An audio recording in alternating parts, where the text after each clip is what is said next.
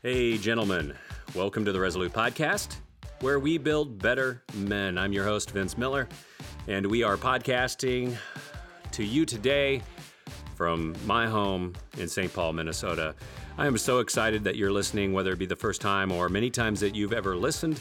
Uh, today, we have a great show for you. However, I do want you to know if you'd ever like to speak with me or reach out to me or have a topic you would like to see me address, I will probably address it, by the way. You can reach out to me at vince at beresolute.org. That's vince at beresolute.org. I would love to speak with you. Currently, we're in a series that we have entitled Overwhelmed by Fatherhood. Well, because fatherhood is so easy, right? It's never overwhelming. you know, I love the lineup for the series. Today, we have a good friend, uh, one of my close friends, Kent Evans. He's from Tennessee. He oversees a ministry entitled Manhood Journey. I'm pumped to have him with us today. And today we're looking at the topic of the father that stays with it. So you stay with us, and we'll be right back with you.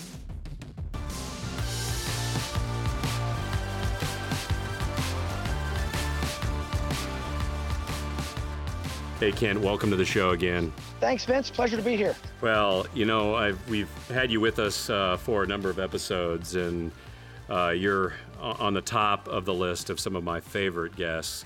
Uh, I know that uh, not only the ministry that you do, but the family you had have have become incredible teachers for you along the way. Uh, you've got a family of five boys, ranging from 21 down to yeah, from 20 on the nose down to four years old. Wow, lucky you, man! You've got a you've got a quite the quiver there. That's pretty cool. Um, yeah, it is. Uh, now, you know, I think this particular podcast, we really want to talk about the battle that we're in regarding uh, staying with it. You know, I think fathers sometimes get so overwhelmed they just kind of want to punt. And and you and I both know that the National Institute of on Fatherhood has a lot to say about fatherless homes. It has a lot to say about the abdication of a father's role in a home, even engagement, uh, lack of it, what what whatever else is out there, and there's a lot of challenges I believe that men and fathers face. But we are also called to stay in that battle. Uh, from your research and from some of the, some of the studies that you've done with men, uh, this is a place where we really need to be encouraged, isn't it? Yeah, I think a lot of dads, and me myself included, there are some days where I feel like a failure. I mean, and I'm not saying that just to come across like I'm humble on a podcast. There are some days when I blow it. In fact, ironically, just the other night at dinner, my two my, my 15 and 17 year old were retelling the story of about five years ago, as my 17 year old says it, when I launched my 15 year old into the wall, I was so angry with him. Like, mm. I was a total jerk. And so I'm not saying like some kind of, oh, yeah, I occasionally blow it. I, have blown it. And there are there are dads out there I know who feel like they blow it every day and they feel like failures. And we, we, we need to realize that we just can't give up. Right. And, and I like it. We, we need to stay in the battle. We need to stay with it. We shouldn't give up. In fact, Galatians 6 9 focuses on this. This is a great text. It says, Let us not become weary in doing good, for at the proper time we will reap a harvest if we do not give up. And I love the condition at the end if we mm. do not give up. Uh, uh, tell tell us what are why do fathers need to hear this so often? Are are are we a failure a lot of the times, or are we just feeling like a failure? Well, here's the thing, right? If you put me on a basketball court with LeBron James, now you, your readers or listeners can't see me, but I'm like a really short white guy. Like, yeah, you're no contest, and, bro. and I got nothing. So if you put me on the court, okay, now, and I want you, I want the dads to listen in. If you put me on the court and you said, beat LeBron James at basketball, I absolutely will fail 100% of the time. Like there's, I will never ever beat LeBron James at basketball. But if you tell me, get on the court and just stay on the court, like we don't care what you do, you don't got to score, you don't got to keep him from scoring just stay on the court, then all of a sudden I've got a fighting chance. I mean, it's just a 90 foot box here. Can I just stay on the court? And so here's what happens in our scoreboard driven society, especially for men, we want to look at our families like a game we have to win. And if we're not winning and we're not putting points on the board every two minutes, we think we're failing when in reality, God says, hey, man, you just stay in the game. Just stay in the game. I will score the touchdowns. I will remove all the sin from your life. I will show you wisdom. I will teach your children. I will be a father to the fatherless. You just stay in the game. And so what happens is the reason we feel like we're failing is because we think it's all up to us. Mm-hmm. We, we think we think God's put us in this position as a dad, and now we got to be perfect. We got to walk on water. We got to make a million dollars. You know, mm-hmm. no, wait a minute. We're keeping score of the wrong things, and that's part of the reason why we feel like a failure. Okay, that is exceptional. And that is drawing so much out of me right now that's helping me to feel just even a little bit of confidence about going forward as a father. What I especially enjoy about what you said is the fact that we do play this comparison game of win and loss. It's either we've won or we've lost. And it drew to mind for me, Kent, the fact that sometimes when I'm at home, I find myself comparing myself with my wife's wins on the court. Yeah. Staying with your metaphor, I think that she often wins more of the time because her approach is a little bit different, because how she handles things, she's more hospitable, she's present in the home more, she makes more sacrifices. And there have been moments that I've kind of feel like a failure because I'm like, can't I get a win in the game? But you're saying to me that maybe the bat, maybe I'm looking at the game the completely wrong way. And I need to see my role in the game. And really, Christ has won something here already for me. I have a specific stewardship role of this family, and I need to look at that differently.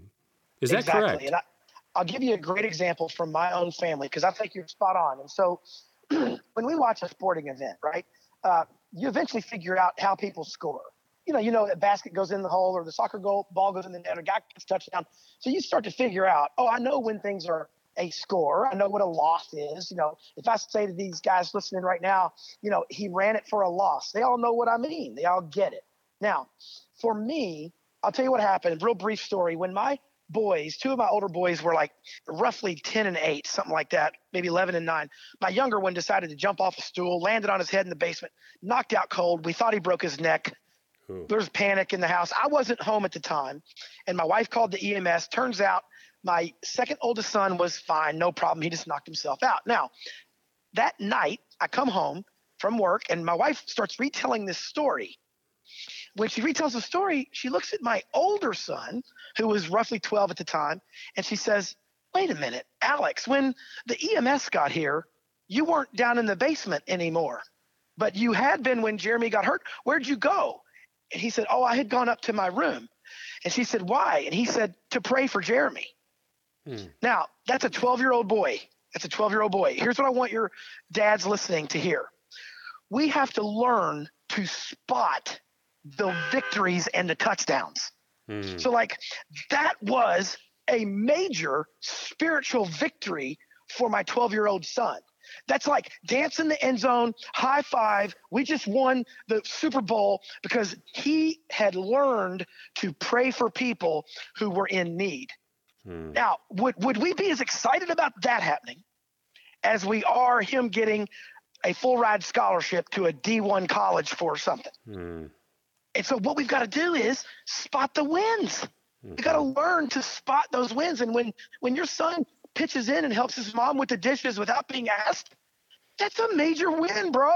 Yeah. And so there's a there's probably a lot more victory laying around the feet of our fatherhood experience than we notice. And I want to help these dads listening start noticing the wins, man. I think there's more than you think there are. Well, and, and you're you're changing the game for me right now, Kent. You're you're saying that, you know, uh, we we may understand fatherhood one way, but the way that we understand it may be wrong we may see our job uh, to be as being a leader of the household as the wrong way of leadership. We may interpret our wins in the household as the wrong win of the household. We may interpret our role as father just completely wrong. What we may need to begin to see is that we're a follower of God. And as we follow Him, we're looking for His working in our home, where He's working, what He's doing, and we're being responsive to it. So it's less about us winning and it's more about what God is doing and being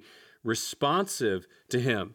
So that when we get down, we don't get down on ourselves and over personalize what we interpret to be a loss, which in actual in actuality might be a win, like you're saying That's in right. your situation. That was really a huge win. So we need Major to interpret win. that. Yeah. And we need to communicate that to them. I love the way pastor and author David Platt said this. It's on a video. Your guys can look it up. I'll, I'll misquote it just a little, but I'll catch the spirit of it. He said, Listen, if you're teaching your son how to throw a ball or how to do great in school, and your son doesn't know how to read God's word, you're failing as a dad. Hmm. And then he said to the ladies, he said, Ladies, if you're teaching your daughter about how to look pretty and how to land a date, and you're not teaching her about the characters of a godly woman in scripture, you're failing as a mom. And so what he wasn't trying to like lump it back on top of us and add more failure. Quite the opposite. What he was saying is we get caught up in trying to teach them so many things. Get out of debt, how to change a car tire, how to tie a bow tie, et cetera, et cetera, et cetera Right. when in reality, you got to teach them to love God, love God's word. And every dad listening can do that because God said he would help us to do that very thing. Now, you've just made everything very tangible for me because I, I think you're dead on about this that we we want to give our kids skills, we want them to be successful, but there's also what God is doing. And I think that's what Galatians 6 9 is really pulling out here. It's saying, let's not become weary in doing good. You know, let's not live in self defeat. We're, we're winners, man. If we're we're Christians, we're winners. Christ has won for us, so we need to live like winners. Even as fathers, we live like winners. So we don't become weary in doing good because it's really Him that's reaping all this harvest. We have to remain courage, courageous, and engaged in this process over time. And He's going to reveal all these things. And like you said, there in that moment, we become the teacher. We point it out, is what we do. We point it out. We let God actually teach our kids what this looks like. And it's kind of a, almost sounds like a process of worrying less about our wins, right, Yeah. on the field, uh, and more about catching God doing something incredible in their life and pointing it out. Man, know- there's a harvest there, man. I, I, I run around in these ministry circles a lot with guys who say, I want to help dads become the hero for their children.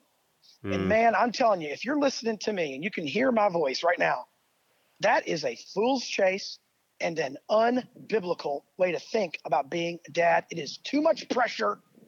You don't need to be their hero. What you need to do is point them to the hero. I am not the Alpha and Omega. I am not the sun, the moon, and the stars. Jesus Christ is, and that is his role. And if I'm heroic as a dad in anything, Mhm. it is acting not like I'm the hero and letting my kids plug straight in to the saving grace knowledge of Jesus Christ. That's my job as a dad. Yeah, there you go. And that that relieves some of the tension, I think, Kent. Like, uh, you know, this topic here, just father staying with it, is is a topic that that we need to stay with because there is a hero to the story. And guess what? We had to learn the hard way too that we're not it. right? I'm not the hero of my own story. Christ is. And we just got to keep pointing our kids to that hero. And you're right. I think we put undue pressure on ourselves because we misinterpret the game, like you said today. We misinterpret how to score the game, and we misinterpret that we are the hero of the game. And so, with that, Ken, I just want to say thank you so much for making this podcast richer with your time and your investment. Thanks for being with us today. My pleasure, bro. Thanks for having me. Keep up the great work, buddy.